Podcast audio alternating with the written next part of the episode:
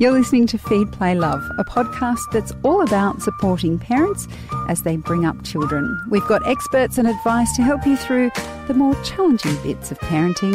I'm Shevonne Hunt. When it comes to raising a child of the same gender, you can be fairly confident there are some things you will know and understand. Raising a child of the opposite gender can be a bit of a mystery. Sean is the father of twin toddlers, a boy and a girl. He also blogs at Bringing Up Gabies. He's here to talk to us about his thoughts and fears about raising a daughter. Hi, Sean. How are you? I'm good. How are you? Good, thank you. Did you know that you were having a boy and a girl before they were born? Yes, we did.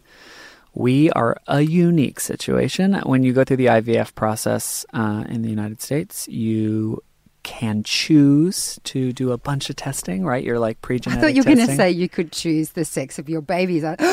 Wait a second, but that is what I'm going to say. Is it? Yes. You could choose the sex of your babies. You can choose the sex of your babies.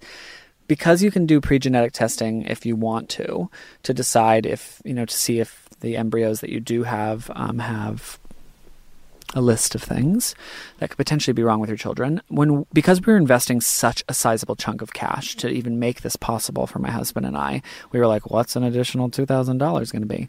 And as a part of that process, they they do have the ability to tell you the gender.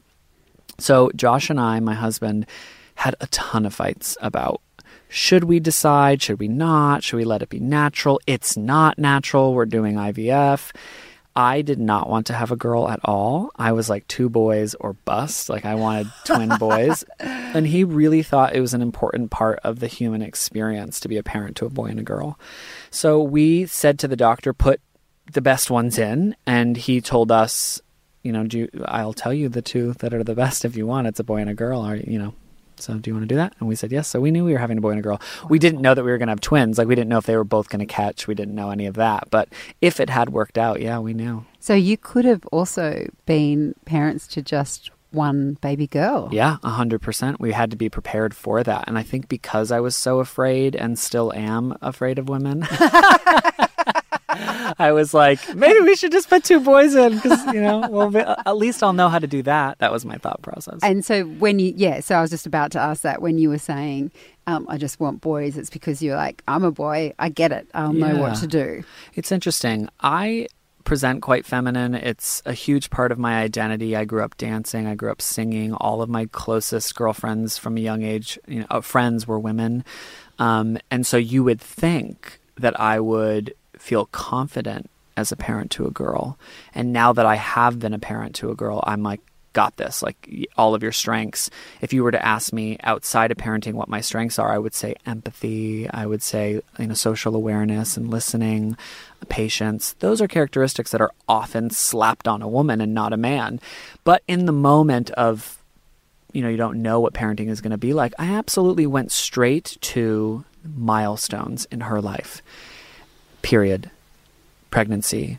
Uh, tampon usage, uh, getting ready for proms with dresses, like all these moments in your head that you think are going to be milestones for her. And I'm sitting there thinking, I actually don't have a lot to give there. Can I be empathetic? Totally. Can I be patient? Definitely. But she's going to turn and look around the house and not see a, fo- a female role model. And that was something I was really concerned about. And I think justifiably. I think oh, it's so amazing that you thought that far ahead. I still haven't thought that far ahead. um, but it is interesting to me that you you had those sort of fears and anxieties about having a girl because when I found out I was having a boy, Yeah. it was kind of a similar reaction in a sense that I had a girl, a daughter at, already, Mm. and she was very attached to me. We got each other. We get each other. And I was like, oh, what do I, I don't know what to do with a boy. Um, I mean, once they're there, it hardly matters. Sure. But um, let's go to that part about it still being a concern Mm. now. Mm. So she's 18 months? She's 21 now. 21 months. Yeah. Wow. Has anything come up in the period since she's been on this world with you that has made you stop and go, okay, um, Definitely. phoning mom. Yeah, yeah, yeah, a hundred percent. She got a UTI when she was like very, very, very young, and I didn't know what that was. I had, I I'm homosexual, so I've also just like not been in long term relationships with women. So it was like I was nerve ra- I was nervous. I wanted to treat it seriously. I didn't know if I should be nervous or scared or what. So I absolutely, you know, phoned in all of my resources and did a ton of research and probably got more stressed and anxious than the average woman would who might have had a lot in her lifetime. Um, but so that's probably the most recent kind of large milestone moment. But the very first day of her life, she comes to us first immediately. Um, we're in the room with her. We're with the nurses going over like the basic protocol and what's going to happen. And the nurse just like basically skips over a bunch of important things about how to clean her vagina. And I'm like, I'm going to need you to walk me through this.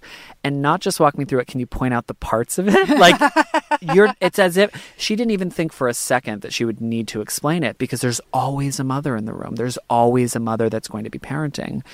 And and it was so weird for me to go, "Oh my god, I'm so unprepared for the most basic part of life like cleaning your body." You know? And so she also said something like um, and don't worry if there's any blood down there. And i was like i'm sorry what are we talking we're already getting into like a period at day one. She's like it's normal. She's just excreting blah blah blah. But for of course so from that very first day to months in and to the end there are a lot of things that just catch me off guard that i haven't thought i needed to be prepared for. I watch youtube videos. This is not a joke. I'm not kidding. For the last month every day i've watched hair tutorials on how to do my daughter's hair. Oh, I love it. every day that. because it's not something I know how to do. I've never done it before. I can teach you how to braid. I've been I That's can do like a superpower. plait, like a normal little three Oh, little honey, whatever. I can teach you how to do Princess okay. Leia plaits. I want it all. Yeah, I can do it. so I'm that. really into it right It's now. It's the only thing that I can do well as a parent. I can't cook. I'm not very good. she doesn't even really have hair yet, like not that much, and, but I'm ready. You can get there. Hmm. So, in terms of you being aware that those are the just the very nature of her gender means Mm. that you haven't experienced it, and so you feel like you might be caught off guard at different points. You just mentioned that you'll go online to work out how to do her hair. Yeah. Do you have any other support of parents in the same age group with girls that Mm. you feel like you can call on? Totally. Um, our like closest couple friends, there's two of them. Um, one of them has a daughter, and I absolutely feel like in the future, as we get closer, that I'll will kind of rely on her. Um, my mother and my sister are incredibly important figures in my life and in the children's lives. We talk to them quite frequently. I talk to my mother multiple times a week, and she Skypes with the kids multiple times a week. And so my hope is as those questions and problems come up, that at some age, Stella will want to just confide in them. And I'm more than happy to kind of take a back seat and put my hands up. I don't need to be in everything. I'm not one of those gay people who's standing up and saying, it is 100% possible with no female role model, like men all the way.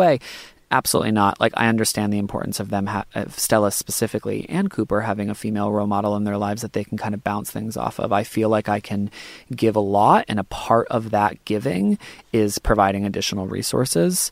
Also, um, Josh's mother lives here too, lives in Sydney, and they have a relationship. And so my hope is she'll get to kind of, she will have those moments. She'll have those people. And if not, I'm going to raise her in a way, I'm raising her in a way now that she'll feel comfortable coming to me and saying, I don't feel comfortable talking to you about this, or I want additional support. And I'm like, not going to lose sleep over that, like whatever I need to do. And the same for Cooper. I'm not a masculine man, right? I'm not the traditional male figure. So I don't, I'm not the perfect fit from what society has deemed is critical for our children, you know, to be successful humans. So it's not like I, I lose more sleep over not being able to throw a football to him than I fe- than I lose sleep over not being able to do her hair, right? You know? Right. So That's so You can't win. No, damned if you do, damned if you Exactly. don't. That sounds like parenting to a T. mm, Um, what about? Um, I know I have this concern having a daughter, and I'm a woman. Um, the influence of social media, the Mm. pressure to have a beautiful body and conform. In some ways, I feel like media has moved to a place where women are even more objectified than when I was growing up. sure. The 90s, Yeah, yeah, women wore Converse shoes and t-shirts and jeans to parties. You know, it's quite Mm. quite different. It feels like. Of course. Do you have those concerns about raising a daughter in the media landscape we have now? Totally. I mean, I've worked in social media for the last decade, so it's something I think a lot about. Um, what's really exciting when you look into the research of the younger generations, the you know the the last three to have been born, is that they are showing signs of really taking a step in a very different direction.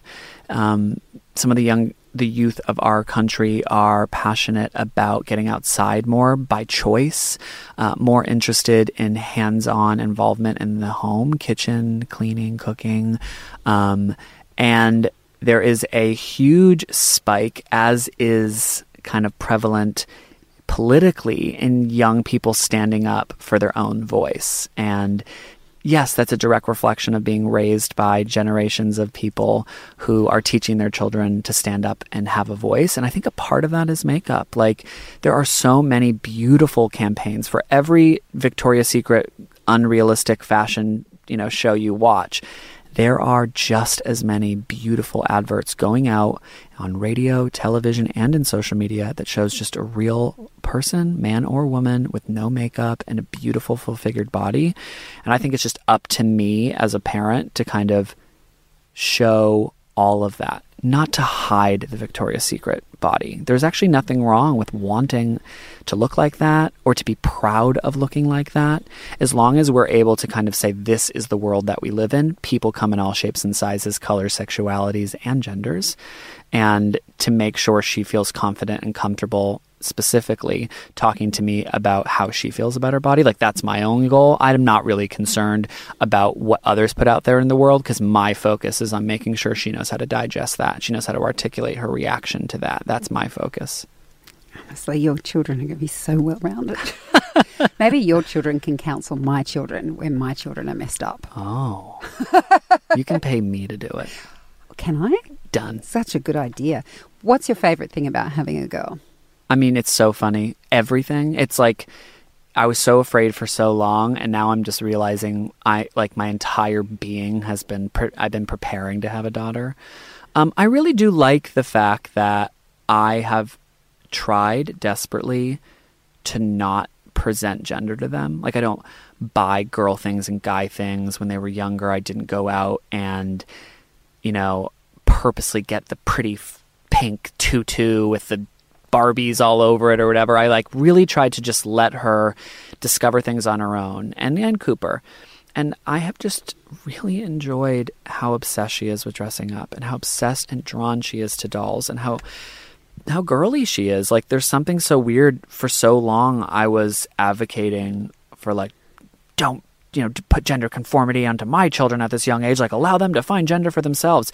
She really in the store this weekend runs to the girls section and just starts pulling tutus off and like laying on the ground with them. And it's just something nice about me being able to connect with her and allow those fantasies, those things that would traditionally be shared between a mom and a daughter. Like I'm having the same moments and I'm allowing her to do that. And I enjoy doing her hair in the morning and I enjoy getting her cute necklaces and little dresses. It's fun. It is. It like is so much fun. so I, I, I'm a con- walking contradiction, but because she's made the decision on her own, I feel really excited about like allowing her to explore her femininity. Oh, I love it. Sean, thank you so much for coming in. Thanks for having me. That's Sean Szeps. He's a father of twin toddlers and blogs at Bringing Up Gabies. We'll put a link to his fabulous website in the notes of this episode.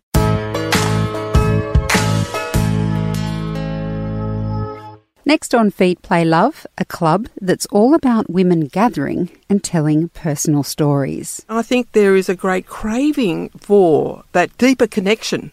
So, you know, it is like the Facebook friend people. You know, you, you, are you really friends? Whereas when you sit down and listen to stories, it can be a group that knows each other but doesn't. That's that's the, the key to it, isn't it? That's Kerry Q, co author of the Sunday Story Club. She's on the next episode of Feed Play Love, talking about why she and co author Doris Brett started salons in Melbourne and why everyone should do it. Debbie Ning is our producer, and I'm your host, Shevonne Hunt. See you next time.